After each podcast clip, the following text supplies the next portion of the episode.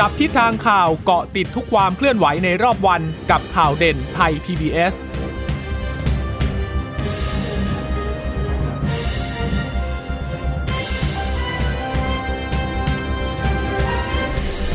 สวัสดีค่ะ สวัสดีค่ะ ต้อนรับคุณผู้ฟังสู่ข่าวเด่นไทย PBS นะคะ เราพบกันเป็นประจำทุกวันจันทร์ถึงศุกร์บ่ายๆ แบบนี้ค่ะ อัปเดตข้อมูลข่าวสารที่เกิดขึ้นในรอบวัน เช่นเคยกับดิฉันจีราชาตาเอี่ยมรัศมีและคุณพึ่งนภาคล่องพยาบาลค่ะ ค่ะ สวัสดีคุณผู้ฟังทุกท่านนะคะ ที่รับฟังสถานีเอ่อเรานะคะผ่านทางสัญญาณจากไทย PBS ด้วยนะคะ ก็ติดตามกันเป็นประจำอย่างนี้ในเวลาบ่ายสามโมงไปไปไปแป๊บแป๊บสามวันศุกร์แล้วค่ะคุณเจษตาคุณผู้ฟังค่ะคะแล้วพรุ่งนี้ก็วันหยุดเสาร์อาทิตย์แล้วแล้วเจอกันอีกทีก็คือวันจันทร์หน้านะคะ เรื่องของโควิด -19 ถึงแม้ว่าทางสบคเนี่ยจะลดจำนวนในวันแถลงข่าวค่ะแล้วนะคะ เนื่องจากมองว่าสถานการณ์เนี่ยดีขึ้น แต่ว่าตัวเลขมันก็ยังไม่ได้ลดลงเอ่อเท่าที่เราควรจะสบายใจได้นะคะ วันนี้ก็ยังเห็นตัวเลขผู้ติดเชื้อเนี่ยเพิ่มสูงขึ้นอยู่ 79 คนทีเดียวนะคะ ก็เป็นผู้ติดเชื้อในประเทศ 65 คน มาจากระบบเฝ้าระวังและระบบบริการ 22 คนนะคะอ่าก็ทำให้ตอนนี้ตัวเลขผู้ติดเชื้อ สะสมนะคะอยู่ที่ 26,241 คนค่ะ ซึ่งถ้าไปดูผู้ติดเชื้อรายใหม่เนี่ยมาจากไหนบ้างก็มาจากการค้นหาเชิงรุกจังหวัดสมุทรสาครนะคะอ่า38 คน แล้วก็อืมวันนี้ไม่มีผู้ป่วยไม่มีผู้เสียชีวิตนะคะ ก็เลยทำให้ยอดสะสมคงที่อยู่ที่ 85 คนค่ะ ค่ะ สถานการณ์โลกตอนนี้ วันนี้เพิ่ม 4 0 0แสนกว่าอีกแล้วค่ะ4 4 0 0 0 0 กว่าเลยนะคะ ดังนั้นผู้ติดเชื้อสะสมก็พุ่งไป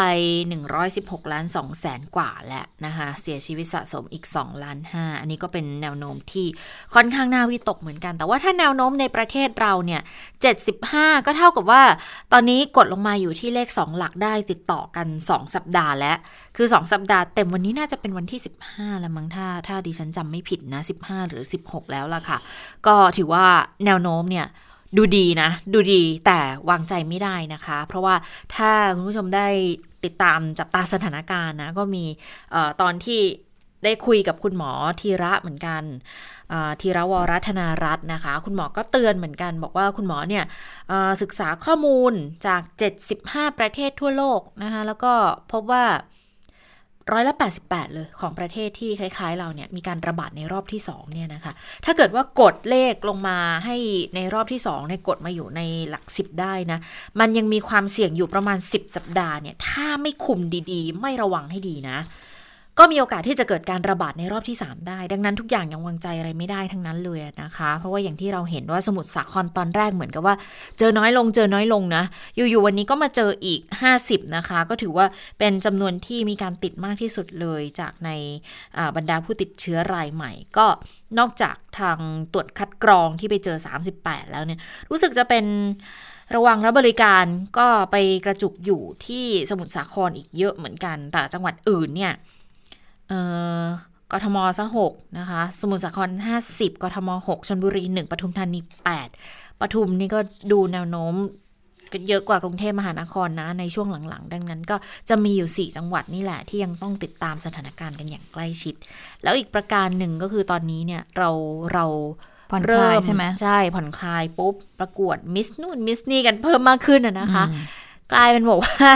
คนที่เข้ามาประกวดอะค่ะเอ่อ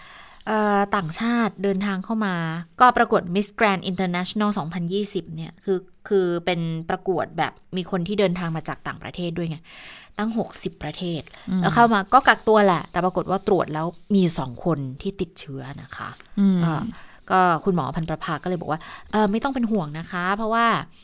คนที่เข้ามายังไงก็ต้องกักตัวอยู่แล้ว ที่ติดเชื้อเนี่ยก็ต้องเข้ารับการรักษาอยู่แล้ว ก็ถือว่าเป็นระบบคัดกรองมาตรฐานของกระทรวงสาธารณาสุขนะคะ ค่ะ ก็คือประกวดมิสแกรนส์เนี่ยก็น่าจะ 27 มีนาคม แต่ว่านางงามที่เข้าประกวดเนี่ยเขาก็จะต้องเออเข้ามาในประเทศก็ต้องกักตัวก่อน 14 วัน ปรากฏว่าก็มีการตรวจคัดกรองหาเชื้อโควิด -19 ก็มี 2 คนเนี่ยแหละค่ะมิสแกรนจากดิฉันจำไม่ผิดนะเคนยา กับในจีเรียหรือเปล่าเนี่ยนะคะสองคนนี้แหละค่ะที่ปรากฏว่าติดเชื้อโควิด -19 กองประกวดก็เลยพานำตัวส่งรักษาเรื่องของการติดเชื้อโควิด -19 แต่ว่ากองประกวดยังไม่ตัดสิทธินะ ก็เลยเดี๋ยวเดี๋ยวดูก่อนว่าดีขึ้นหรือเปล่า ถ้าดีขึ้นก็อาจจะหายทันก็อาจจะสามารถที่จะมาประกวดได้ เพราะว่าประกวดปลายเดือนเลยนะคะ 27 มีนาคมนะคะแพท ย์หญิงพันประภายังบอกว่าขณะนี้จังหวัดที่พบผู้ติดเชื้อเป็นกลุ่มก้อนเนี่ยก็จะอยู่ที่สมุทรสาครปทุมธานีแล้วก็จังหวัดตาก ก็เลยขอเน้นย้ำให้ประชาชนที่อยู่ในพื้นที่เหล่านี้ก็ยังต้องระวังตัวเองอยู่นะคะ เคร่งครัดในเรื่องของการสวมหน้ากากอนามัย แล้วก็ล้างมือบ่อยๆด้วยค่ะค่ะก็เป็นสถานการณ์ของโรคติดเชื้อโควิด -19 นะอันนี้ ไม่ใช่เป็นเรื่องเล่น เพราะว่าทั่วโลกก็ยังคงต้องเฝ้าระวังกันอย่างต่อเนื่อง แล้วองค์การอนามัยโลกก็ พูดพูดมาเหมือนกันบอกไอ้ที่ความคาดหวังกันบอกว่าพอมีวัคซีนแล้วปลายปีนี้สถานการณ์มันจะดีขึ้นเนี่ยมันอาจจะหวังอย่างนั้นไม่ได้แล้วนะคะ ก็เท่ากับว่า สิ้นปีนี้คงจะตัดในเรื่องที่ว่าจะกลับไปใช้ชีวิตกันให้คล้ายกับตอนก่อนโควิดให้ได้มากที่สุดเนี่ยอาจจะตัดออกไปได้เลย เพราะว่าวัคซีนเนี่ยก็อย่างที่เห็นบอกว่าบางทีถ้าเกิดประเทศไหนเขามี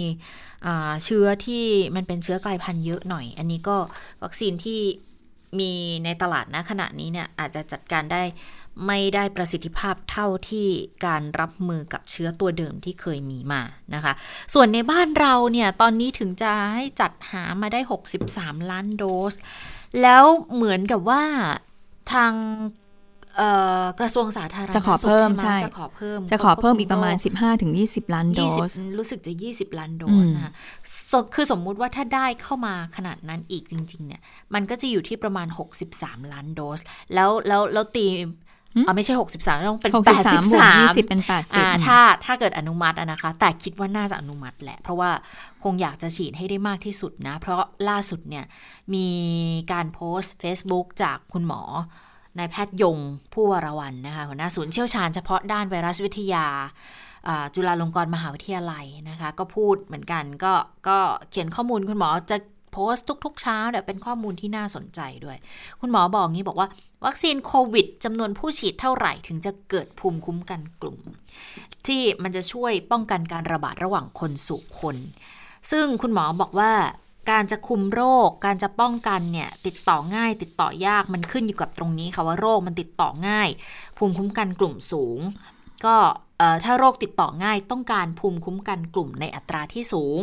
โรคติดต่อยากก็จะใช้อัตราภูมิคุ้มกันในกลุ่มที่ต่ำกว่า แต่เนื่องจากโควิด -19 เนี่ยค่ะตอนนี้ประเมินและอัตราการติดต่ออยู่ที่ระดับปานกลาง ภูมิคุ้มกันกลุ่มที่ต้องการเนี่ยก็จะอยู่ที่ประมาณร้อยละ60 ร้อยละ 60 ของจำนวนประชากร การให้วัคซีนโควิดประสิทธิภาพในการสร้างภูมิต้านทานไม่ได้ร้อยเปอร์เซ็นต์นะคะ คือถ้าเราฉีดเข้าไปเนี่ยภูมิต้านทานจะได้สร้างได้ประมาณร้อยละ 80จำนวนผู้ที่ต้องฉีดวัคซีนให้เกิดภูมิคุ้มกันกลุ่มเนี่ย ก็จะต้องสูงกว่าระดับ 60 ขึ้นไปอีก ก็คือจะต้องตีสักประมาณร้อยละ70 เลยนะ ดังนั้นคุณหมอบอกงี้ค่ะ การให้วัคซีนในประชากรไทยให้เกิดภูมิคุ้มกันกลุ่ม ในอนาคตจะต้องรวมเด็กด้วย แล้วก็รวมชาวต่างชาติทั้งหมดที่อยู่ในประเทศไทย คือยอดรวมประมาณ 70 ล้านคนเลยค่ะ ภูมิต้านทานเนี่ยไม่ว่าจะมาจากการติดเชื้อหรือว่าการได้รับวัคซีนที่เกิดขึ้นต้องมีเกือบ 50 ล้านคน ดังนั้นเท่ากับว่าถ้าคนไทย ต้องฉีดวัคซีนแบบ 2 เข็มนะ ก็ต้องใช้วัคซีนร่วมๆ 100 ล้านโดสเลย ให้เพียงพอสำหรับประชากร 50 ล้าน คือตอนนี้เนี่ยถ้าตัดเด็กออกไปนะ เด็กนี่คืออายุต่ำกว่า 18 ปีลงไปเนี่ย ก็จะต้องใช้ถึงประมาณ 85 ล้านโดสอยู่ละ ตอนนี้เราเตรียมอยู่ 65 ล้านคุณหมอเลยบอกว่านี่แหละ ที่ไม่เพียงพอ แล้วอาจจะเป็นที่มาด้วยก็ได้ ที่ทำให้ไปขอเพิ่มมาอีกสักประมาณ 20 ล้านเนี่ยนะคะเผื่อเหลือเพื่อขาดเข้าไปด้วยนะคะ ดังนั้นก็ต้องการอีกเป็นจำนวนมาก คุณหมอบอกว่ากลุ่มเด็กเนี่ยจะเป็นกลุ่มสุดท้ายเลยค่ะ ที่ต้องได้รับวัคซีน จนกว่าจะมีการศึกษาขนาดวิธีการใช้เพื่อป้องกันการระบาดของโรคแล้วทีนี้ปีหน้าเราก็ไม่รู้เหมือนกันว่า จะต้องกระตุ้นภูมิเพิ่มอีกหรือเปล่า คืออย่างที่เราพูดกันหลายครั้งเนอะว่าวัคซีนมันพัฒนาใหม่เราไม่รู้เลยว่าระยะเวลาในการป้องกัน มันจะกินเวลาได้ยาวนานแค่ไหน ก็จะเหมือนกับวัคซีนไข้หวัดใหญ่ไหมที่ฉีดปีนี้ ปีหน้าคุณก็ต้องฉีดอีกนะคะเพื่อที่จะสร้างภูมิคุ้มกันไปเรื่อย ๆ แบบนี้นะแบบ ปีต่อปีอย่างเงี้ยเราก็ไม่รู้เหมือนกันว่าจะเป็นยังไง ดังนั้นก็การให้วัคซีนเนี่ย สำคัญมากค่ะ แล้วก็จำเป็นเร่งด่วนเพื่อยุติการระบาดด้วยอืนะคะมค่ะ ข้อมูลนี้ก็คงจะต้องไปถึงเอ่อผู้ที่มีหน้าที่ในการที่จะต้องจัดสรรในเรื่องของวัคซีนแล้วก็ค่ะบริหารให้เพียงพอนะคะ ก็คือท่านรัฐมนตรีว่าการกระทรวงสาธารณสุขนะค่ะอย่างเมื่อวานนี้คุณหมอโสพลยังบอกเลยว่า ข้อมูลจากที่ปรึกษาคณะรัฐมนตรีที่บอกว่าให้นำวัคซีนเข้ามาเพิ่มอีก 20 ล้านโดสเนี่ยให้ไปจังหวัดเสี่ยงแล้วก็ให้กับจังหวัดท่องเที่ยวเนี่ยก็คือเพื่อให้มีภูมิต้านทานที่มากขึ้นนั่นแหละนะคะค่ะเพื่อเศรษฐกิจนั้นจะได้เกิดการเดินหน้าต่อไปได้ อันนี้ก็เป็นข้อมูลจากทางสาธารณสุขเหมือนกันนะคะค่ะว่าเอ๊ะมันควรจะจำเป็นที่จะต้องมีต้องเพิ่เพิ่มมนะซึ่งเมื่อวันก่อนเนี่ยคุณหมอโสพลก็บอกว่าที่คุยกันนะไม่ได้ยังไม่ได้ระบุนะว่า ถ้าเอาเข้ามาเนี่ยจะต้องเป็นวัคซีนตัวไหนหรือว่าเป็นอะไรอ่าแต่ก็เห็นควรกันว่าอะควรจะนำเข้ามาเพิ่มนี่แหละนะคะ และอาจจะมีการเปิดให้เอกชนเนี่ยเข้ามาร่วมในการที่จะจัดหาเข้ามาด้วย ซึ่งถ้าเกิดว่าเปิดให้เอกชนเข้ามาจัดหาเอ่อเข้ามาได้นะ มันก็จะทำให้เอ่อ รัฐก็จะน่าจะคือกช่วระจายลได้เร็วขึ้นด้วยเออกแล้วระจาก็ยได้เร็วลดขึ้นภาระของของภาครัฐด้วย เพราะว่าถ้าเอกชนนำเข้าคือบริษัทเอกชน หรือโรงพยาบาลเอกชน ต้องเสียตังค์ฉีดอยู่แล้วแหละ แล้วกลุ่มอืมที่อาจจะแบบโอ้ยขี้เกียจรอถ้าฉันรอฉันต้องเป็นกลุ่มหลังๆ แน่ๆเลยอาจจะปีหน้าปีนู้นซะด้วยซ้ำไปอะไรอย่างเงี้ยก็อ่าถ้าอยู่ในภาวะที่พอจะรับได้ พอที่จะจัดสรรเงินไปฉีดตัวนี้ได้เนี่ย มันก็จะจะช่วยเพิ่มได้มากขึ้นด้วยอืมนะคะและดิฉันคิดว่าถ้าเกิดว่าเอกชนเอาเข้ามาได้จริงๆใช่ว่าก็มีคนพร้อมยอมจ่ายนี่แหละ ถึงแม้ว่าจะมีราคาแพงอะนะคะค่ะอะทีนี้มาเรื่องของการแก้ไขรัฐธรรมนูญกันก็คือเป็นประเด็นร้อนๆนะเอ่อน่าจะ มากกว่าการปรับคอรมอซะอีกถึงแม้ว่าค่ะนายกจะบอกว่ามันอยู่ที่อำนาจของผมที่ผมจะต้องพิจารณาจัดการเอง แล้วก็บอกด้วยว่าน่าจะช่วงสิ้นเดือนนี้แหละก็น่าจะรู้นะคะ แต่ว่าเบื้องต้นก็คงจะต้องรอผลเอ่อชี้ขาดการลงคะแนนเสียงเลือกตั้งซ่อมสสนครศรีธรรมราชด้วยนะว่าผลค่ะจะออกมาอย่างไร เพราะว่ามีการมองเหมือนกันว่าอาจจะทำให้เอ่อมีการปรับเปลี่ยนรัฐมนตรีในส่วนของภาคใต้ เพิ่มเข้ามาด้วยหรือไม่ อันนี้ต้องดูกัน แต่เรื่องของรัฐธรรมนูญ เมื่อวานนี้สารรัฐธรรมนูญออกมาบอกแล้วนะคะค่ะว่าจะมีการวินิจฉัยในเรื่องของเออกรณีที่ปมการแก้ไขรัฐธรรมนูญนะคะ ว่ารัฐสภาสามารถที่จะแก้ไขรัฐธรรมนูญได้หรือไม่ โดยเฉพาะกับการตั้งสสรขึ้นมาเนี้นะคะ ก็บอกไว้แล้วว่าเดี๋ยวจะมีการวินิจฉัยในวันที่ 11 มีนาคมในช่วงเวลา 9 โมงนะคะ หลังจากที่ได้มีการฟังความเห็นจากกรรมการผู้ทรงคุณวุฒิหรือว่าผู้ทรงคุณวุฒิที่ผู้เชี่ยวชาญทางด้านค่ะกฎหมายในเรื่องของการยกร่างรัฐธรรมนูญมาแล้วถึง 4 ท่าน แล้วประกอบกับเอ่อฝ่ายค้านเมื่อวานนี้ก็ส่งไปเรียบร้อยแล้วนะคะ ให้กับทางศาลรัฐธรรมนูญใช่ไหมคะวันก่อนค่ะก็ส่งไปให้ศาลรัฐธรรมนูญเรียบร้อยแล้วกับความเห็นของนักวิชาการ เกี่ยวกับเรื่องของการยกร่างรัฐธรรมนูญขึ้นมา แต่ทีนี้ ยังไม่ทันที่สารรัฐธรรมนูญจะมีคำวินิจฉัยออกมาเลย ก็มีกระแสบอกว่า เอ๊ะ เดี๋ยวถ้าเกิดผ่านไปวาระสามเนี่ย เดี๋ยวสวเนี่ยจะลงมติคคว่ว่ำไหมอ่าำซึ่งหนึ่งในเสียงที่ออกมาบอกว่าจะเอ่อจะโหวตคว่ำในเรื่องของการแก้ไขรัฐธรรมนูญ ก็คือคุณหมอวันเอ่อครูก็คือครูหหยุยุยยค่ะค่ะครูหยุยหยุคือยครูหยุยครูวันลบ ต่างคณานุรักษ์นะคะครูหยุยเนี่ยแหละก็บอกมาก็โพสต์เฟซบุ๊กเลยบอกว่าเออใครควรถ่องแท้แล้วว่าจะเป็นหนึ่งในคะแนนที่ลงมติค่ะไม่ผ่านวาระสามนะ ก็เลยทำให้มีเอ่อเสียงกระเพื่อมขึ้นมาโอ้นี่ยังไม่ทันจะถึงวาระสามเลยเนี่ย สว แล้ววาระทำไมสาตั้มงเนี่ยธงแล้วเนาะเออแล้วแล้วเรื่องของการลงมติในวาระสามมันก็จะมีเกณฑ์ของมันเหมือนกันว่า สวเนี่ยจะต้องเสียงเนี่ยจะหต้องนึ่งในถ้าเกิดสามถ้าจะผ่านฉบับเนี้ยจะต้องผ่านต้องมี 84 เสียงขึ้นไป เพราะฉะนั้นก็เป็นเรื่องที่มีการมองกันนะนะคะเอ่ออย่างอาจารย์วันชัยสอนสิริก็ให้สัมภาษณ์ต่อกรณีนี้เหมือนกัน บอกว่าค่ะเสียงที่ออกออกมาเนี่ยที่บอกว่าจะลงมติไม่เห็นชอบร่างรัฐธรรมนูญวาระสามเนี่ยอาจารย์วันชัยสอนสิริหนึ่งในสวก็บอกว่าเป็นของปลอมนะอืมเพราะว่าให้ถ้าให้พูดเลยเนี่ยการตัดสินใจว่าจะจะลงมติอย่างไรเนี่ยจะเกิดขึ้นไม่เกินหนึ่งวันก่อนโหวตหรือว่าหนึ่งชั่วโมงเท่านั้น อันนี้มันหลายวันล่วงหน้าไปอาจารย์มองอย่างนั้นนะคะ ทั้งนี้อย่าตัดสินว่าสวเนี่ยจะลงมติคว่ำร่างรัฐธรรมนูญในขณะนี้ เพราะว่าเป็นเพียงบทบาทต่อสาธารณชนเท่านั้น หากจำได้เมื่อการลงมติวาระแรกเนี่ยที่มีข่าวว่าสวเนี่ยจะไม่รับหลักการ แต่เห็นไหมล่ะสุดท้ายก็เพราะว่าได้ได้รับหลักการวาระแรก ดังนั้นเมื่อรับหลักการวาระแรก จะเปลี่ยนแปลงในวาระสามก็คงน้อย อาจารย์วันชัยมองว่าจุดยืนเนี่ย ชัดเจนนะ เห็นชอบร่างรัฐธรรมนูญวาระสามอย่างไรก็ตามไม่ทราบเจตนาของบุคคลที่เล่นบทบาทไม่ผ่านวาระสามแต่ส่วนตัวคือการเล่นบทบาทที่สนับสนุนรัฐบาลของพลเอกประยุทธ์จันโอชา ก็เชื่อว่าจะมีผลกระทบต่อรัฐบาล เพราะว่าพักร่วม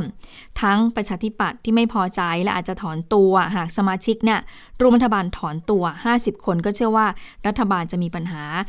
เพราะว่าหากจะดึงพักอื่นมาร่วม อย่างเช่นพักเพื่อไทย ถ้าจะมาร่วมเนี่ยมันก็เป็นไปได้ยากค่ะดังนั้นอาจารย์ก็เลยเชื่อว่า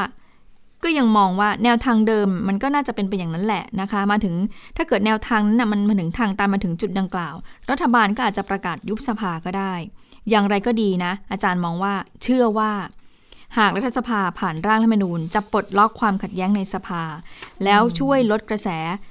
ทางสังคมด้วยนะคะค่ะทีนี้พอบอกถึงว่าอะอาจารย์ช่วยประเมินหน่อยละกัน ว่าการวินิจฉัยของสารมนูญเนี่ยต่อคำร้องของรัฐสภา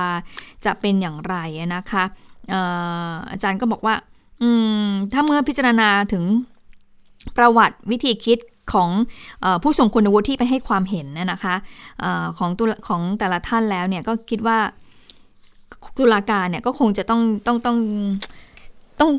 เอ่อเขาเรียกว่าอะไรอะคะ ก็คือว่าที่ให้ความเห็นในการแก้ไขรัฐธรรมนูญไม่ได้ยกเว้นการแก้รายมาตราอาจารย์ก็บอกว่าเมื่อพิจารณาถึงประวัติวิธีคิดความประพฤติของตุลาการทั้ง 9 ท่าน ซึ่งวุฒิสภาเป็นผู้เห็นชอบ ก็เชื่อว่าจะมีคำตัดสินว่าแก้ไขไม่ได้อ่าจะมองอย่างนี้นะ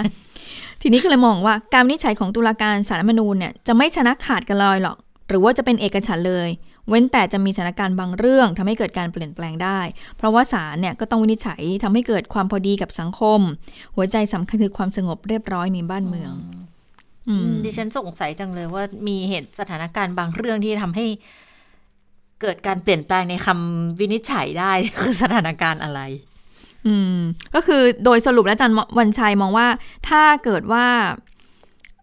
แต่ละท่านเนี่ยที่ให้ไปความที่ให้ความเห็นกับสารรฐธรรมนูญถ้าดูค่ะแต่ละท่านแล้วแต่ละท่านก็คงจะมองว่า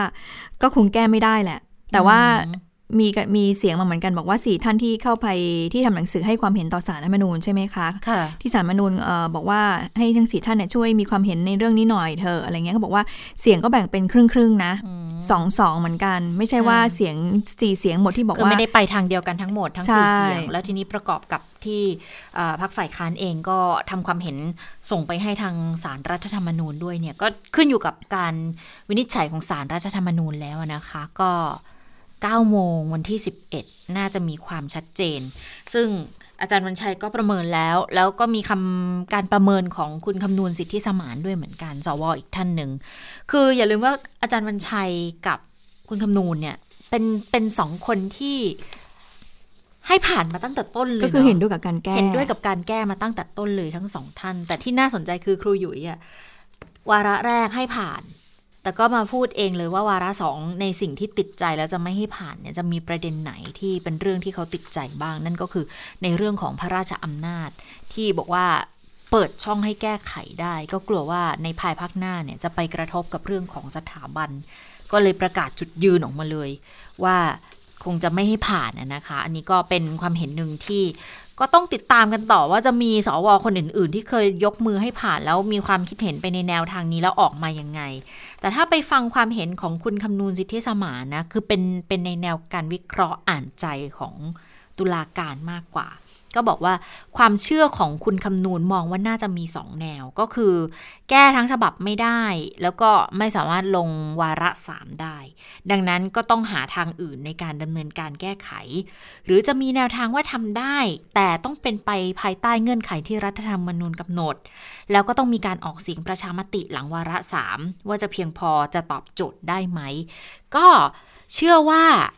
รัฐสภาจะลงมติวาระสามในวันที่ 17 นี้ได้นะคะ ส่วนการขอความเห็น 4 นักกฎหมายที่เกี่ยวข้องกับการจัดทำรัฐธรรมนูญเนี่ยก็จะมีอาจารย์มีชัยมีชัยฤทธิชุพันธ์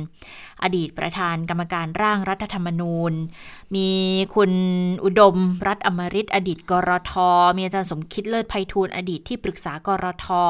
มีอาจารย์บวรศักดิ์อุวันโนอดีตประธานกรรมการยกร่างรัฐธรรมนูญ ฉบับ 60 ที่ไม่ผ่านไป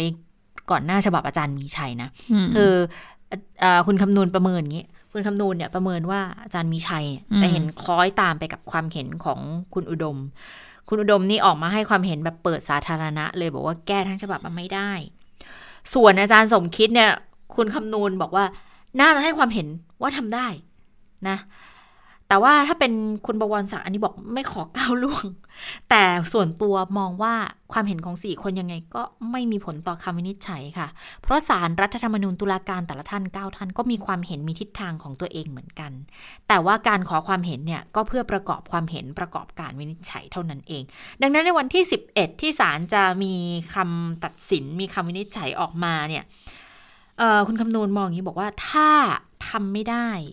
คือแก้ไขรัฐธรรมนูญไม่ได้เนี่ยจะมีผลใหญ่ แต่ก็มองว่าไม่หนักมาก เพราะว่าทุกฝ่ายที่เห็นด้วย หรือไม่เห็นด้วยก็ต้องอยู่ภายใต้บังคับของสารรัฐธรรมนูญพักร่วมรัฐบาลตอบคำถามได้ เพราะว่ามันอยู่นอกเหนือจากที่ตัวเองกำหนดไงใช่ไหมคะ เพราะสารเป็นคนบอกมาว่าทำไม่ได้ แต่วิธีการก็อาจจะต้องเดินหน้าทางอื่นก็คือแก้รายมาตรา แต่ถ้าเดินหน้าไปถึงวาระที่ 3 แล้วเนี่ย แล้วผลลงมติออกมาผลกระเทือน อันนี้คุณคำนวณมองว่ามันจะสูงกว่า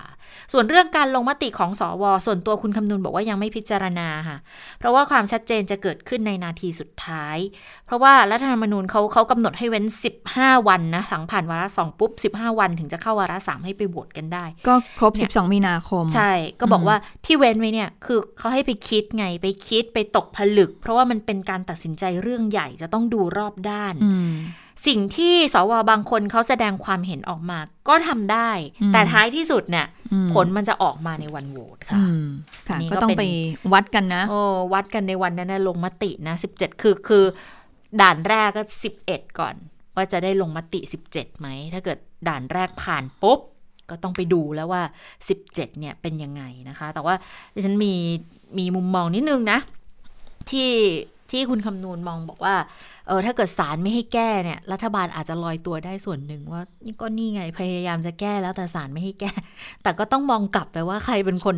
ให้ยื่นศาลนะให้ศาลพิจารณาวินิจฉัย หนึ่งในนั้นก็มีสมาชิก คุณเจษตาถ้าถ้าพูดถ้าพูดอย่างนี้ก็มุมมองคล้ายๆ กับอาจารย์ปริญญาเทวานรมิตคุณเหมือนกันที่ก็เลยตอบโจทย์ใช่ไหมให้คุณผู้ฟังไปฟังในตอบโจทย์คืนนี้เหมือนกันอาจารย์ปริญญามา แล้วก็มีอาจารย์สิริพันธ์นกสวนมา ก็พูดถึงเรื่องนี้เหมือนกันบอกว่างั้นถ้าไปดูเนี่ยแล้วคนที่ยื่นเนี่ยมาจากใครล่ะ มีสวคนหนึ่งสวมาจากไหน ก็สวสัญหา อ่า ก็คือคุณสมชายแสวงการใช่ไหม แล้วก็อีกท่านหนึ่งที่เป็นคนยื่นก็คืออะไร คุณไพบุญเป็นสสใช่ไหมสสพลังประชารัฐด้วยมาจากไหน เพราะฉะนั้นก็เลยมีการมองว่าแล้วไปยื่นทำไม อ่าเขาก็เลยมีการมองอย่างนั้นเหมือนกันนะคะะทีนี้เดี๋ยวก็ต้องให้คุณผู้ฟังนั้นไปติดตามเหมือนกันนะนะ แต่ทีนี้ พอมีเรื่องของกรณีที่สวออกมาแสดงท่าที ว่าจะคว่ำร่างแก้ไขรัฐธรรมนูญในวาระสามกันอย่างนี้นะคะ รองนายกวิษณุเครืองาม มองยังไงบ้างนะเพราะว่ามีนักข่าวไปถามกันเอ๊ะทำได้หรือเปล่าคะท่านอะไรอย่างเงี้ยค่ะ รองนายกบอกว่าก็ทำได้นะเป็นความเห็นส่วนตัวไปฟังเสียงกันค่ะ ก็เป็นบางคนแต่ว่าในที่สุดก็คงไม่ทราบ คนมันต้อง 250 อยู่ไม่ใช่เหรอเพราะฉะนั้นก็ยังยังต้องดูกันต่อไป ก็ไม่ได้ผิดอะไรนะฮะก็ไปถามท่านท่านก็พูด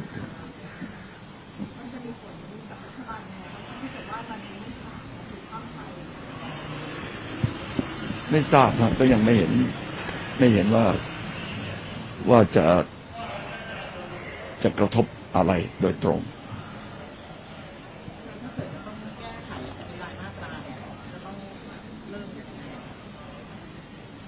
อันนี้ก็คงไม่ยากเนาะตกลงกันให้ได้ว่าจะเอามาตราไหนเท่านั้นนะแล้วก็ให้ทางฝ่ายกฎหมายกฤษฎีกาเขาช่วยยกร่างให้ แต่ว่าจะเป็นลายมาตราก็ก็ไม่ควรจะเป็นมาตราที่จะนำไปสู่การลงประชามติ จะได้เร็ว ที่จริงเขาเคยพูดกันไว้ก่อนแล้ว ครับว่ามาตรานี้นั้นโน้นอะไรสองมาตราเนี่ย ไม่ทราบอะอันนี้ต้องต้องพูดกันอีกทีนึงให้เป็นข้อยุติ จริง ๆ ในเรื่องของการแก้ไขรัฐมนูญในวาระแรกก็พูดกันไปแล้วเนาะว่าหมวดหนึ่งหมวดสองนะแก้ไม่ได้ ไม่แตะไม่แตะเขาก็เรียบร้อยกันไปแล้วเนาะแล้วมันก็มาสู่ขั้นตอนวาระสอบในการแก้รายในการดูในรายละเอียดในแต่ละมาตราใช่ไหมคะค่ะแต่ทีนี้ปรากฏว่ามีการส่งเรื่องให้สารรัฐมนูญตีความ ทีนี้แล้วมันก็ขั้นตอนมันก็ดำเนินการมาถึงวาระสามนี้แล้วแหละนะคะะทีนี้เมื่อสักครู่จะเห็นรองนายกวิชนุบอกว่าอะเดี๋ยวก็ต้องดูกันว่าศาลจะว่ายังไง แล้ว 17 มีนาคมจะมีการเปิดประชุมสภาวิสัยสภาวิสามันหรือเปล่านะคะออลองวิษณุบอกว่าถึงแม้จะไม่ได้มาพูดถึงเรื่องนี้ แต่จริง ๆ ก็จำเป็นก็ต้องต้องเปิดเหมือนกันนะ เพราะว่ามันจะมีพรบออกเสียงประชามติเหมือนกันนะนี่ก็สำคัญนะค่ะ ไปฟังเสียงรองนายกกันค่ะ เพราะฉะนั้นผมถึงบอกว่าบางทีในสุดวิสามันก็คงจะต้องเปิดอยู่ดี เพื่อพิจารณากฎหมายประชามติ เอาไว้ก่อน เพื่อจะต้องทำประชามติจะได้ใช้กฎหมายนั้นได้ เดี๋ยวเมื่อแต่รอไปรอมาเลยกลายเป็นต้องทำประชามติ แล้วไม่มีกฎหมายประชามติ จะเสียเวลาหนักก็ไปอีก เข้าใจใช่ไหมฮะถึงได้บอกว่ายังไงเสียก็คงจะต้องเปิดวิสามันไปก่อน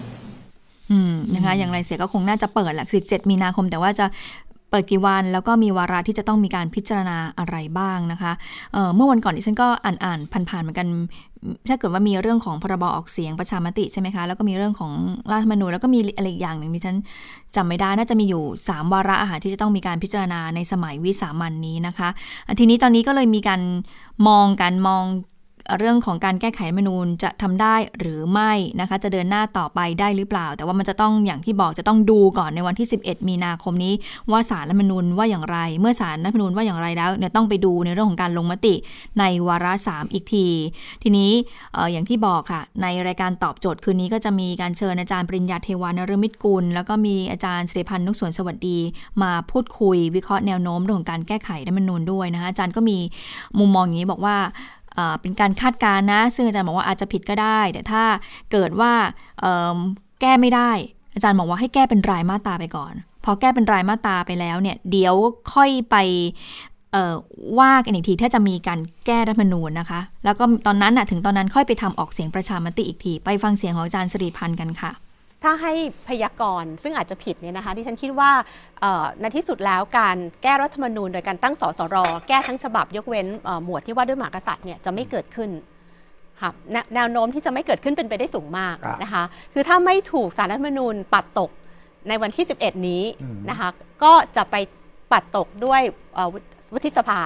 นะคะคือ 1 ใน 3 ได้เสียงไม่มากพอ 84 เสียงนะคะแล้วในที่สุดแล้วเนี่ยก็จะไม่เกิดขึ้น ซึ่งในแง่นี้เนี่ยฝั่งที่อยากจะให้แก้รัฐธรรมนูญอาจจะต้องตั้งสตินิดหนึ่งนะคะเพราะว่าหลายคนจะไปอ้างว่านี่คือกระบวนการที่เคยทำตอนรัฐธรรมนูญ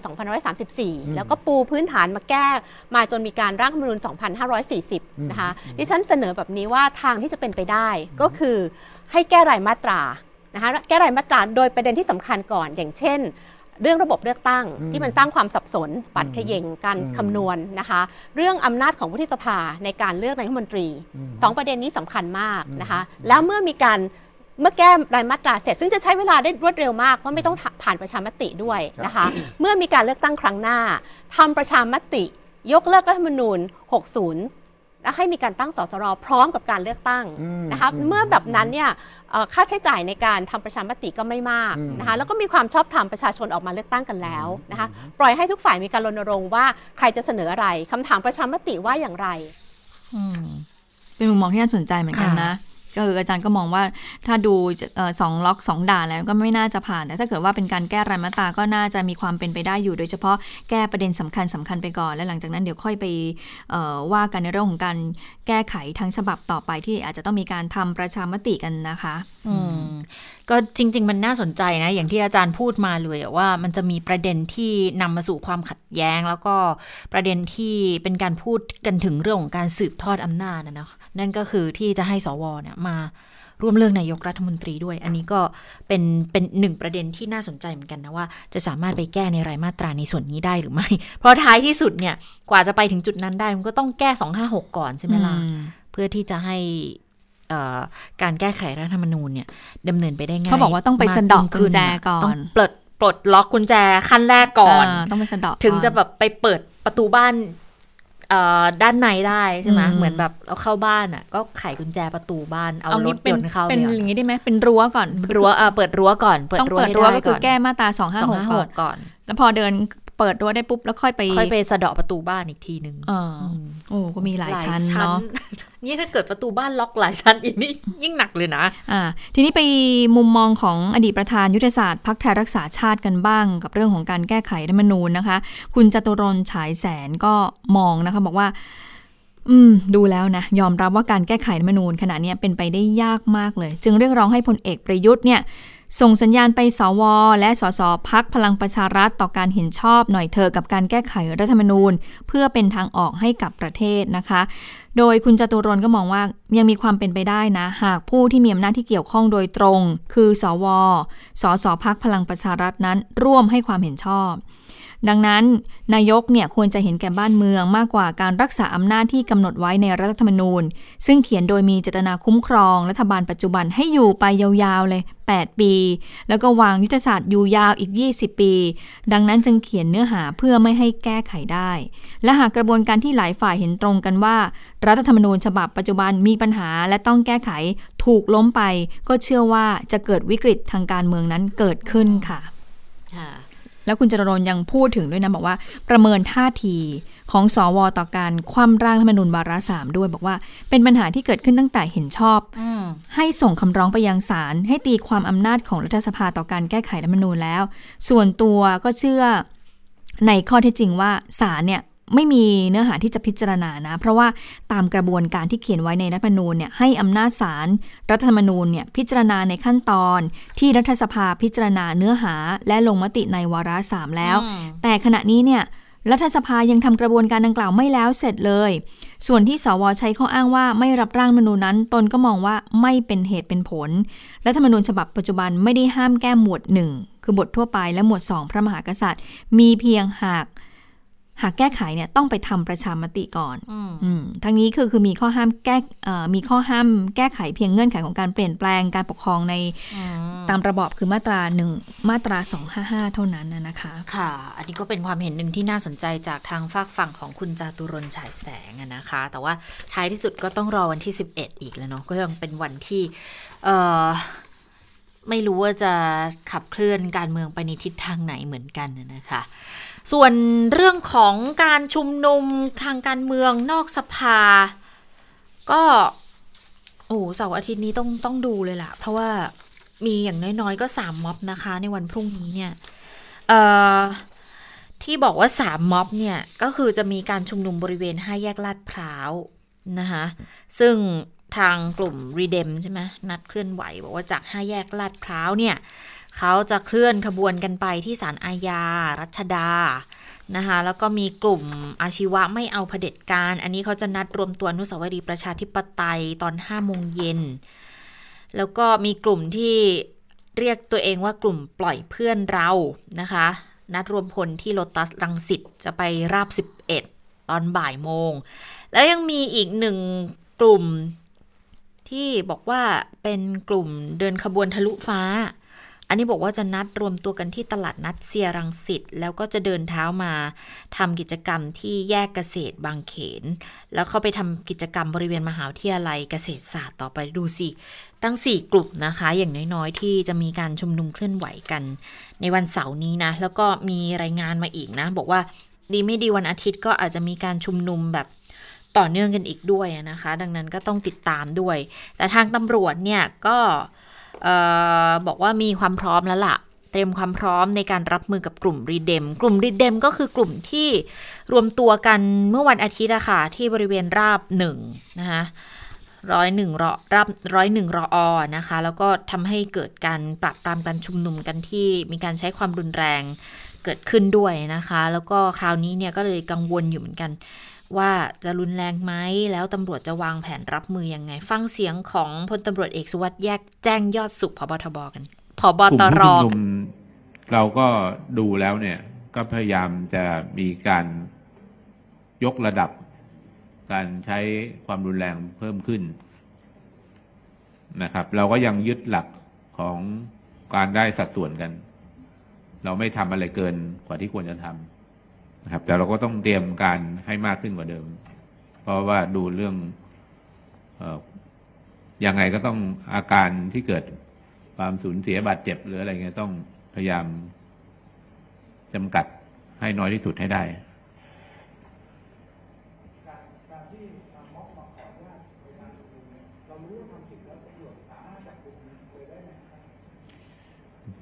เ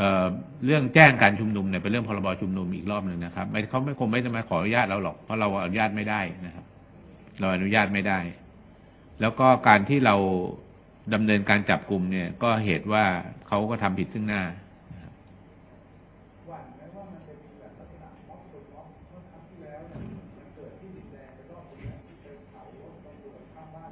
อันนั้นไม่ใช่ม็อบทำจนม็อบนะครับ ไม่ใช่นะ คือวันนั้นน่ะเราก็มีกำลังดูแลอยู่นะครับ แต่ว่าก็อาจจะดูแลได้จน แต่ก็คืออย่างน้อยก็ระงับความเสียหายได้มาก พอสมควรนะครับ เรื่องเรื่องม็อบชนม็อบผมไม่คิดว่ามีนะ ก็อย่า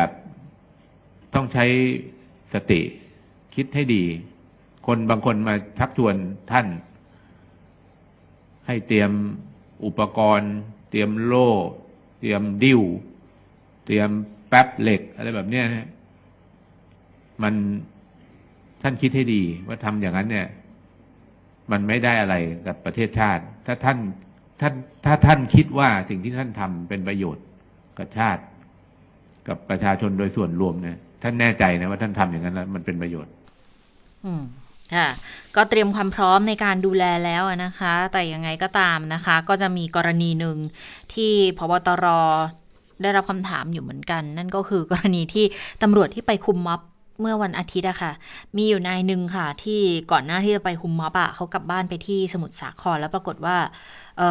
ไปภาเจยอหลังเพื่เนี่อยนไปเจอเพื่อนด้วย แล้วตอนหลังเพื่อนก็โทรมาแจ้งอืมบอกว่าเพื่อนติดโควิดนะให้ไปตรวจแล้วไปตรวจแล้วปรากฏว่าตัวเองก็ติดโควิด แต่มาทราบหลังจากที่ไปทำหน้าที่คุมม็อบแล้วด้วยนะคะ จากสอนอวังทองหลางนะคะเอ่อพบตรก็บอกว่าตอนนี้เนี่ยกักตัวตำรวจไป 41 นายเลยค่ะที่เสี่ยงติดโควิด หลังจากที่ดาบตำรวจที่สอนอวังทองหลางเนี่ยเขาเดินทางพื้นที่สีแดง แล้วก็บอกให้ทำความสะอาดพื้นที่ด้วยนะคะอาบอกว่า ส่ง 25 นายไปตรวจเชื้อแล้ว แล้วก็ให้อยู่ที่โรงพยาบาลเลยสังเกตการ์อยู่ที่โรงพยาบาลตำรวจ เพราะว่าเป็นกลุ่มเสี่ยงสูงด้วยสำหรับ 25 นายเนี่ยนะ ส่วนอีก 16 นายให้โฮมคว r ร n ตีนนะคะกักตัวเองอยู่ที่บ้านเลยเฝ้าระวังสังเกตอาการ แล้วก็ต้องไปทำความสะอาดพื้นที่สอนอวังทองหลางด้วยนะคะ ก็มีการตรวจสอบและปรากฏว่าดาบตำรวจนายเนี้ย เป็นคนดูแลรถผู้ต้องขังในพื้นที่การชุมนุม ไม่ได้เป็นคนเข้าไปเผชิญหน้าหรือว่าไปสัมผัสกับกลุ่มผู้ชุมนุมนะคะ แล้วก็ให้ไปหาประวัติหาเหตุผลด้วยว่าทำไมดาบตำรวจนายเนี้ยเดินทางไปสมุทรสาครที่เป็นพื้นที่สีแดง แล้วกลับมากรุงเทพเพื่อทำหน้าที่ทันทีโดยไม่ได้กัก ตัว อันนี้ทีมสอบสวนโรคทางกระทรวงสาธารณาสุข จะต้องเป็นคนดำเนินการตรวจสอบด้วยค่ะ อืมอืมค่ะ และส่วนกลุ่มผู้ชุมนุมนะคะ ที่มีกลุ่มหนึ่งที่คุณจิตตาเออบอกไปบอกว่าจะมีกลุ่มหนึ่งที่นัดรวมพลกันที่โลตัสรังสิตใช่ไหมอ่าเพื่อที่จะเดินทางไปกรมทหารราบที่ 11 ใช่ไหมแล้วเส้นทางเนี่ย เออมันจะต้องใช้เส้นทางถนนผลโยธินขาเข้า แล้วก็จะต้องผ่านกล่องทัพอากาศด้วย ทีนี้เอ่อผู้สื่อข่าวก็เลยไปสอบถามจากพลอากาศเอกแอร์บูสุทธิวันผู้บัญชาการทหารอากาศนะคะ บอกว่ายังต้องมีการดูแลอะไรเพิ่มเติมไหมนะคะเอ่อทางพลอากาศเอกแอร์บูสุทธิวันผู้บัญชาการทหารอากาศก็บอกว่า ก็สัญจรไปมาปกตินะ เพราะว่าด้านนอกเนี่ยเป็นเส้นทางสาธารณะทุกคนสามารถใช้ได้อยู่แล้วอืมเพียงแต่ว่าทออเนี่ยก็มีการปิดกั้นช่องทางเขตทหารเท่านั้น เพราะว่าเขตทหารเนี่ยมีอาวุธยุทโธปกรณ์ด้วย คนข้างนอกเข้ามาไม่ได้หรอก เราก็ดูแลตรงที่ตั้งของเรานี่แหละ แต่ถามว่ามีมาตรการพิเศษไหมไม่มี เพียงแต่จะว่าเข้มในส่วนของพื้นที่เขตทหารเท่านั้น ซึ่งปกติเนี่ยบุคคลภายนอกก็ห้ามเข้าอยู่แล้วค่ะ อืมก็ เป็นคือต้องต้องตรวจสอบเส้นทางกันดีๆนะคะ วันพรุ่งนี้ถ้าเกิดใครจะไปไหนมาไหนปกติในอะะวันเสาร์ก็จะรถติดอยู่แล้วนะ คือวันเสาร์ก็ยังเป็นวันทำงานของใครหลาย ๆ คนอยู่นะคะ ไม่ใช่ค่ะเป็นวันที่ไปเป็นวันหยุดแล้วแบบว่าเอ๊ะถนนโล่งไม่ใช่นะคะอืมแล้วปกติบริเวณเราทั้งนั้นเลยนะอืมเซ็นทรัลลาดพร้าวค่ะจุดหนึ่งแถวบ้านคุณพึ่งนภานะอืมแล้วก็ เออตรงใกล้ๆเนี่ยจากทางลังสิตตรงเข้ามาทางลาบสิบเอ็ดนี่ก็ทางผ่านบ้านบ้านดิฉันเหมือนกันนะก็โอ้ต้องถ้าเกิดจะออกไปไหนอาจจะต้องดูแลกันเลยล่ะ แต่ว่าพื้นที่หนึ่งค่ะผู้ชุมนุมไม่ได้ไปจุดนั้นโดยตรง แต่ว่าก็ต้องดูแลสถานการณ์เหมือนกัน เพราะว่ามีอีกกลุ่มหนึ่งกลุ่มอาชีวะที่เขาจะไปรวมตัวกันแถวอนุสาวรีย์ประชาธิปไตย ดังนั้นที่ตึกไทยคู่ฟ้าค่ะ ทางเพจ Facebook ของ ของไทยคู่ฟ้านะคะของของทำเนียบรัฐบาลเนี่ยก็พูดถึงเรื่องของการดูแลการชุมนุมสาธารณะเหมือนกัน เขาก็บอกว่าการชุมนุมเนี่ยเป็นสิทธิเสรีภาพนะคะตามพรบการชุมนุมอยู่แล้ว แต่ว่าต้องไม่ขัดกฎหมายอื่น ไม่ล่วงล้ำละเมิดสิทธิของคนอื่นๆ ต้องเป็นการชุมนุมที่สงบปราศจากอาวุธ แล้วก็เน้นย้ำในเรื่องของการปฏิบัติการดูแลชุมนุมสาธารณะ บอกว่ามี 4 ขั้นตอนตามกฎหมายนะคะหนึ่งก็คือขั้นเตรียมการอย่างเช่นดำเนินการด้านการข่าวประสานหน่วยงานที่เกี่ยวข้องเตรียมพื้นที่อุปกรณ์ การเจราจาต่อรองกับผู้แจ้งการชุมนุม 2. ขั้นการเผชิญเหตุค่ะ ก็คือบอกว่าจะต้องมีการตั้งจุดตรวจ ชี้แจงทำความเข้าใจกับผู้ชุมนุม ดำรงการเจรจาป้องกันภาวะแทรกซ้อน 3. ก็คือขั้นของการใช้กำลังคลี่คลายสถานการณ์ กรณีที่ศาลมีคำสั่งให้เลิกการชุมนุมนะคะ อันนี้วงเล็บไว้ 4 ก็คือขั้นฟื้นฟูหลังการชุมนุม อย่างเช่นอตอนที่จะต้องจัดส่งผู้บาดเจ็บ ช่วยเหลือผู้ได้รับผลกระทบ ฟื้นฟูสถานที่และทรัพย์สิน รวบรวมพยานหลักฐานและดำเนินคดี ก็บอกว่าหลักการดูแลการชุมนุมสาธารณะเนี่ยจะอยู่ภายใต้กติการะหว่างประเทศ ว่าด้วยสิทธิพลเมือง สิทธิทางการเมืองนะคะ ก็จะต้องให้ความสำคัญกับการชุมนุมโดยสงบ มุ่งคุ้มครองผู้ชุมนุมและประชาชนทั่วไปค่ะ อืม ถ้าดูจากอุปกรณ์อะไรต่างๆ ที่มีการกำหนดไว้ในพรบการชุมนุมนี้ใช้มาหมดหรือยังคะคุณชะตาฝ่ายทางเจ้าหน้าที่อะเออโล่ใสก็ใช้แล้ก็วเนาะใช้แล้วค่ะกระบองยางกระบองมีนะกระบองมีค่ะแกนซ้ำตามมีไปแล้วมีค่ะเสื้อเกราะมีแล้วเครื่องขยายเสียงก็ใช้แล้วใช้แล้วเครื่องฉีดน้ำแรงดันสูงรถสีฟ้าฟ้าก็ใช้หมดแล้ว ปืนยิงกระสุนยางแก๊สน้ำตาก็มีหมดแล้วอืมนะคะ ก็ใช้ ครบแล้วแหละนะคะ แต่ว่าเขาจะมีการใช้เหมือนกันเขาบอกว่า คือต้องใช้ตามความจำเป็นต้องได้สัดส่วนเหมาะสมกับสถานการณ์ แล้วก็บอกว่าจะแจ้งเตือนก่อนนะคะก็บอกว่าการใช้กระบองเนี่ยจะใช้กรณีผลักดันกลุ่มคนออกจากพื้นที่ แต่ต้องไม่ตีบริเวณอวัยวะสำคัญที่อาจจะทำให้อันตรายต่อชีวิต หรือทำให้เกิดการพิการ การยิงกระสุนยางเนี่ยต้องยิงต่อเป้าหมายที่กระทำหรือว่ามีท่าทีคุกคามต่อชีวิตผู้อื่น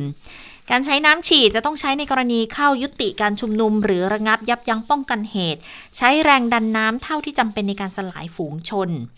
การใช้สารควบคุมการจลาจลเพื่อยุติการชุมนุม หรือว่ายับยั้งป้องกันเหตุก็ทำได้ ใช้ในระดับที่มีความเข้มข้นเหมาะสมค่ะ ส่วนแก๊สน้ำตาเนี่ยก็บอกว่าจะต้องระมัดระวังหลีกเลี่ยงการคว้างไปโดนตัวผู้ชุมนุมไปตัวตัวบุคคลนะคะ แล้วก็ต้องระวังอันตรายที่อาจจะเกิดขึ้นกับกลุ่มคนที่อยู่ใกล้เคียง ซึ่งไม่มีส่วนเกี่ยวข้องกับการชุมนุมด้วยนะคะ ค่ะอะต้องจับตาให้ดีนะวันเสาร์อาทิตย์ นี้และอาจจะโยงไปถึงวันอาทิตย์ด้วยหรือเปล่า เพราะว่าเอ่อวันอาทิตย์ก็เห็นมีรายงานว่ามีบางพื้นที่เหมือนกันนะที่จะมีการชุมนุมด้วยนะคะค่ะทีนี้วันอาทิตย์ต้องติดตามอย่างน่าใจจดใจจ่อเหมือนกันนะคะค่ะสำหรับการเลือกตั้งซ่อมสสอ่าเขตสามนครศรีธรรมราชก่อนหน้านี้เราก็มีการเกรินเกรินข้อมูลไปให้เบื้องต้นแล้วนะว่ามันน่าสนใจน่าติดตามอย่างไร เพราะว่าฐานเสียงเดิมเอ่อทางประชาธิปัตย์ต้องรักษาให้ได้ค่ะซึ่ง พรรคพลังประชารัฐก็เอ่อครั้งนี้ไม่ยอก็มส่งไม่ด้วยยอมหลังจากอ่าครั้งที่แล้วเนี่ยผู้สมัครของเขาเนี่ยก็ได้คะแนนห่างกันไม่มากนะคะ4,000ค่ะกว่าคะแนนเองครั้งนี้เขาก็เลยมองว่าน่าจะมีโอกาสแล้วก็มองด้วยว่าที่ผ่านมาเนี่ยทางประชาธิปัตย์ก็มีช่องโหว่ความนิยมก็ลดลงนะคะ ในฐานะที่พรรคพลังประชารัฐเป็นแกนนำจัดตั้งรัฐบาลก็มองว่ามันมีหลาย ๆ อย่างที่พอที่จะ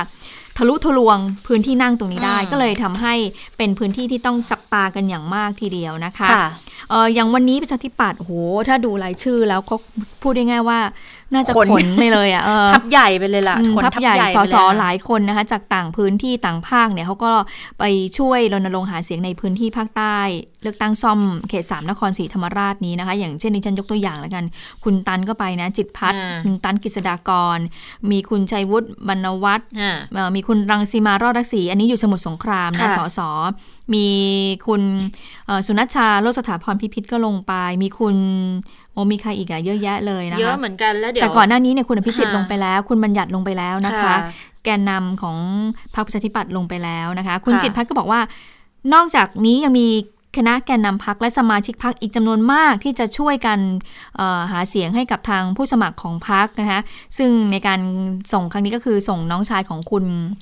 เทพไทยเสนพงษ์ลงไปนะคะ ก่อนที่ในวันนี้ค่ะจะมีการปราศัยใหญ่ของคุณจุลินทร์ลักษณะวิสิทธิ์ในฐานะค่ะหัวหน้าพักแล้วก็จะมีคุณเฉลิมชัยศรีอ่อนด้วยนะคะอืมแล้วก็มีคุณ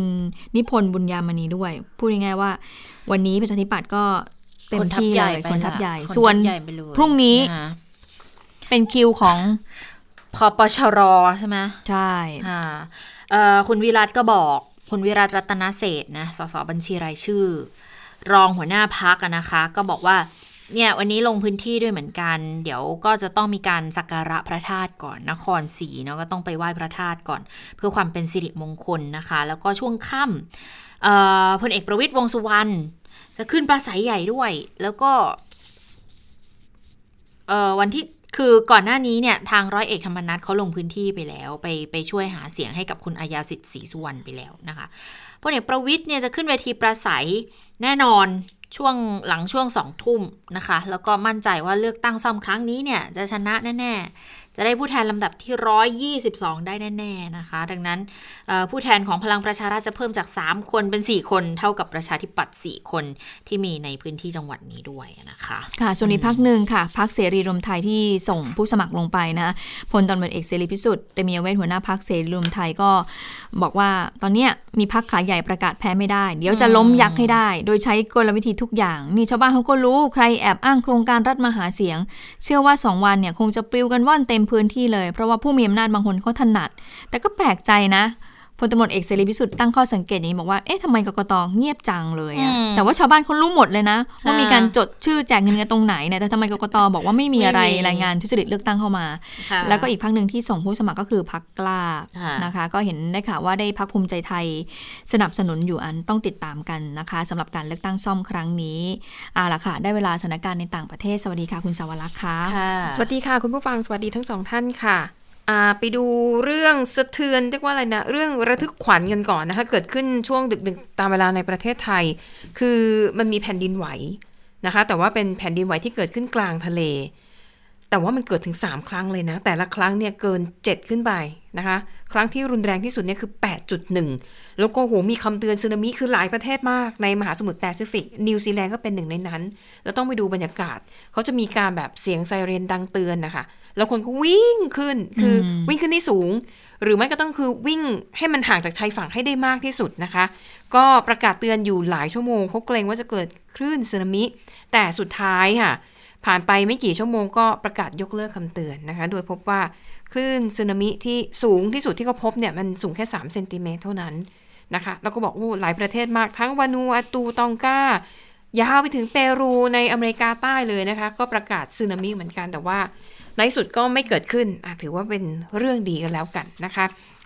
ส่วนเรื่องระทึกขวัญอีกเรื่องหนึ่งนะคะ อยู่ที่สหรัฐอเมริกาค่ะ เพราะว่าก่อนหน้านี้นะคะ หน่วยงานด้านความมั่นคงเนี่ยเขามีสายข่าวมา บอกว่าอาจจะมีกลุ่มหัวรุนแรงสุดโต่งพยายามโจมตีอาคารรัฐสภาในกรุงวอชิงตันดีซีของสหรัฐ ซึ่งมันเคยเกิดขึ้นมาแล้วก่อนที่ไบเดนจะขึ้นมารับตำแหน่งนะคะ แล้วเขาเกรงว่าเหตุการณ์แบบนั้นน่ะจะเกิดซ้ำรอยอีก ก็เลยทำให้มีการยกระดับความปลอดภัยนะคะ ส่งกำลังพลของหน่วย National Guard เนี่ยไปรักษาความปลอดภัยรอบๆ อาคารรัฐสภา แต่ว่าในที่สุดก็ไม่ได้มีเหตุการณ์รุนแรงใด ๆ เกิดขึ้นนะคะ สาเหตุของเรื่องนี้เนี่ยก็คือมาจากการที่กระทรวงความมั่นคงแห่งมาตุภูมิ แล้วก็ FBI เนี่ยระบุว่ากลุ่มหัวรุนแรงสุดโต่งที่ยังไม่สามารถระบุตัวได้เนี่ย ร่วมกันวางแผนตั้งแต่เดือนที่แล้ว เพื่อยึดอาคารรัฐสภาแล้วก็ถอดถอนสสของพรรคเดโมแครตในวันที่ 4 มีนาคมตามเวลาท้องถิ่น ถามว่าทำไมต้องเป็นวันที่ 4 เอ่อ ข้อแรก มันมีทฤษฎีสมคบคิด ที่บอกว่าวันที่ 4 มีนาคมเนี่ย จะเป็นวันที่ทรัมป์ต้องเข้าพิธีสาบานตนรับตำแหน่งเป็นสมัยที่สองซึ่งอันนี้ดิฉันก็ไม่แน่ใจว่าเอาไอแนวคิดนี้มาจากไหน เพราะว่าวันสาบานตนจริง ๆ ของประธานาธิบดีมันคือ 20 มกราคม แต่เขาบอกว่าเมื่อปีพันก่อนปีพันเก้าร้อยสามสิบสามเนี่ย วันสาบานตนของประธานาธิบดีสหรัฐคือวันที่ 4 มีนาคมนะเพิ่งจะมาถูกเปลี่ยนเอาในปี 1933 นั่นเองนะคะอะก็ถือว่าเป็นเหตุระทึกขวัญแต่สุดท้ายแล้วไม่เกิดขึ้น ซึ่งก็ถือเป็นเรื่องดีเช่นเดียวกันนะคะ อีกเหตุการณ์หนึ่งที่น่าติดตามในช่วงสุดสัปดาห์นี้นะคะ นั่นก็คือ การเสด็จพระราชดำเนินไปประเทศอิรักของสมเด็จพระสันตะปาปาฟรานซิส หรือว่าโป๊ปนั่นเอง ถือว่าเป็นช่วงเวลาที่ดูแล้วสุ่มเสี่ยงนะคะ อิรักเนี่ยทราบกันดีว่ายังมีสถานการณ์ความรุนแรงเกิดขึ้นเป็นระยะ 2. โควิด -19 ก็ยังระบาดอยู่นะคะ แต่ว่าในที่สุดค่ะ โป๊ปนะคะ ก็ทรงยืนยันค่ะว่าจะเสด็จพระราชดำเนินตามแผนการเดิม โดยจะเริ่มเสด็จเเรียกว่าอะไรนะ พระองค์เนี่ยจะเดินทางถึงอิรักในวันศุกร์ก็คือวันนี้ตามเวลาท้องถิ่นในอิรัก แล้วก็จะประทับอยู่ในอิรักเป็นเวลา 4 วันนะคะ แต่ว่าจะเสด็จไปยังเมืองอื่น ๆด้วย แน่นอนบุคคลสำคัญระดับโลกขนาดนี้เดินทางมาถึง รัฐบาลอิรักค่ะ ส่ง ระดมกำลังทหารหนึ่งหมื่นนายโห เพื่ออารักขาความปลอดภัยให้กับพระองค์โดยเฉพาะอ่าแล้วในอิรักตอนนี้เขามีเคอร์ฟิวอยู่แล้ว แต่ว่าเป็นเคอร์ฟิวจากการควบคุมการระบาดของโควิด -19 อะดังนั้นก็ถือว่าควบคู่กันไปด้วยเลยนะคะ เป็นการถวายการอารักขาความปลอดภัยให้พระองค์ด้วย ซึ่งเอ่อพระองค์นะคะก็จะเสด็จไปหลายเมืองค่ะ เป้าหมายหลักๆก็คือ เปิดโอกาสให้ชาวคริสเตียนในอิรักเนี่ยได้มีโอกาสเข้าเฝ้านะคะ แล้วพระองค์เนี่ยจะเปิดโอกาสให้ผู้นำมุสลิมนิกายชีอะเนี่ยได้เข้าเฝ้าด้วย แล้วก็จะเสด็จไปหลายเมืองเหมือนกันนะคะ เรียกว่าภารกิจแน่นทีเดียว ก็บอกว่าความสำคัญของอิรักเนี่ยถือว่าเป็นดินแดนแรก ๆ ของโลกที่เป็นจุดเริ่มต้นของศาสนาคริสต์ แล้วปัจจุบันเนี่ยนะคะ เนื่องจากเรื่องของภัยการสู้รบเรื่องของความขัดแย้งทางศาสนาค่ะทำให้จำนวนอของผู้ที่นับถือศาสนาคริสต์ในอิรักเนี่ยลดลงเยอะมากนะคะ จากในอดีตเนี่ยมีหลายล้านคน แต่ว่าปัจจุบันเนี่ยเหลือประมาณ 250,000 คนเท่านั้นเองนะคะ แล้วก็เนื่องจากความไม่ปลอดภัยด้วยนะคะ เรื่องการระบาดของโควิด -19 ด้วยดังนั้น โป๊ปเนี่ยซึ่งปัจจุบันมีพระชนมายุถึง 84พรรษา จะปรากฏตัวในวงจำกัด ถ้าหากยังจำกันได้นะคะพระองค์เคยเสด็จมาที่เมืองไทย แต่ในตอนนั้นยังไม่มีโควิดระบาดไงการที่ให้ประชาชนเข้าเฝ้าเนี่ยก็แบบเป็นแบบยิ่งใหญ่มาก คนเป็นหลักหมื่นสามารถเข้าไปในสนามกีฬาได้ค่ะแล้วพระองค์ก็เสด็จไปยังคริสตจักรในหลายพื้นที่ แต่รอบนี้ทำอย่างนั้นไม่ได้แล้วนะคะ จะต้องเรียกว่าเปิดโอกาสให้คนเข้าเฝ้าในจำนวนจำกัด แล้วก็จะไม่ให้คนมารวมตัวกันเป็นจำนวนมาก ๆ เพราะไม่อยากให้มันเป็นแหล่งของการแพร่ระบาดของโควิด -19 แล้วก็พระองค์จะเสด็จไปทั้งที่เมืองกรุงแบกแดดนะคะ ไปเมืองนาจาฟ ซึ่งถือว่าเป็นเมืองศักดิ์สิทธิ์ของนิกายชีอะแล้วก็ไปเมืองโมซุนด้วย ซึ่งจะบอกเลยว่าชื่อเมืองแต่ละเมืองเนี่ย เวลาเราอ่านข่าวอิรักเนี่ยก็จะแบบได้ยินข่าวแบบระเบิดตูมตาม คือบ่อยมากนะคะอะก็ต้องแต่อย่างไรก็ดีถือว่าเป็นการเสด็จพระราชดำเนินที่น่าสนใจแล้วก็เป็นครั้งประวัติศาสตร์อีกครั้งหนึ่ง เพราะว่าจริงๆนะเมื่อ 20 กว่าปีก่อนนะคะ สมเด็จพระสันตะปาปาจอห์นพอลที่สองเนี่ยเคยมีแผนจะเสด็จไปอิรักเหมือนกัน แต่ว่าในตอนนั้นเนี่ยพระองค์การกำหนดการถูกยกเลิกออกไป ซึ่งในช่วงนั้นเนี่ยซัดดัมฮุสเซนเนี่ยเพิ่งจะแบบ ถูกโค่นอำนาจลงใหม่ ๆ ก็เลยคิดว่าเออเป็นช่วงเวลาที่ยังคงไม่เหมาะสม จนกระทั่งมาถึงครั้งนี้ล่ะค่ะนะคะค่ะส่วนเรื่องของวัคซีนโควิด -19 นะคะ ก็น่าสนใจไม่แพ้กันค่ะ เพราะว่าเอ่อล่าสุดนะคะ อิตาลีเนี่ย ซึ่งเป็นแหล่งผลิตวัคซีนโควิด -19 เนี่ย จะต้อง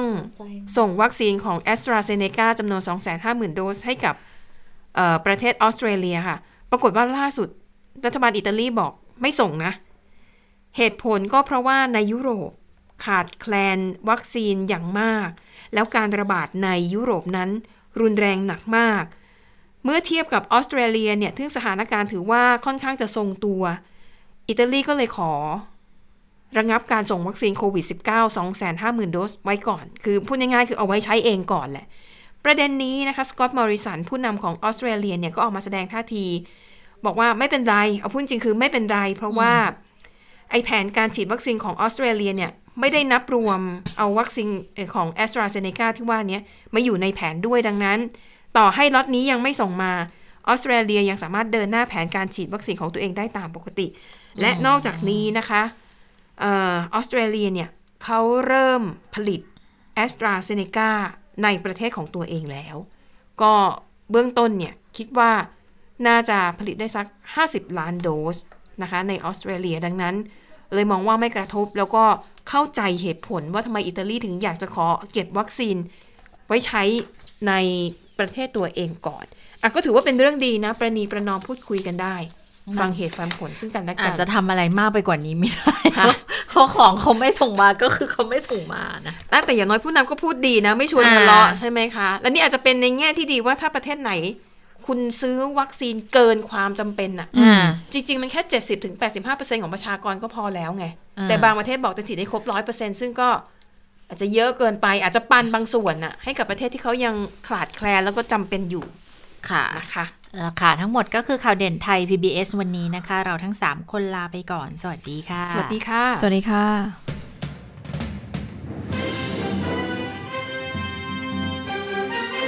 ติดตามข่าวเด่นไทย PBS ได้ทุกวันจันทร์ถึงศุกร์เวลา 15 นาฬิกา ทางไทย PBS Radio และติดตามฟังข่าวได้อีกครั้งทางไทย PBS Podcast